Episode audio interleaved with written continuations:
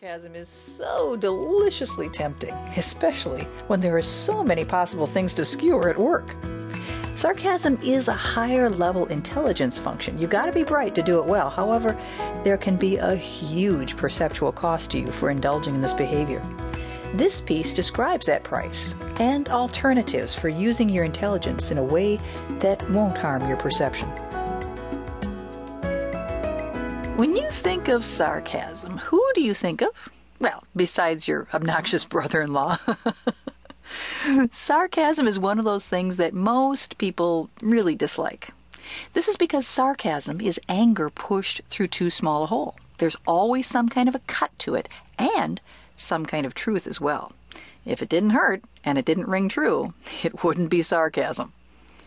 Every client I've ever had who was sarcastic had no idea how they were hurting people around them with their humor.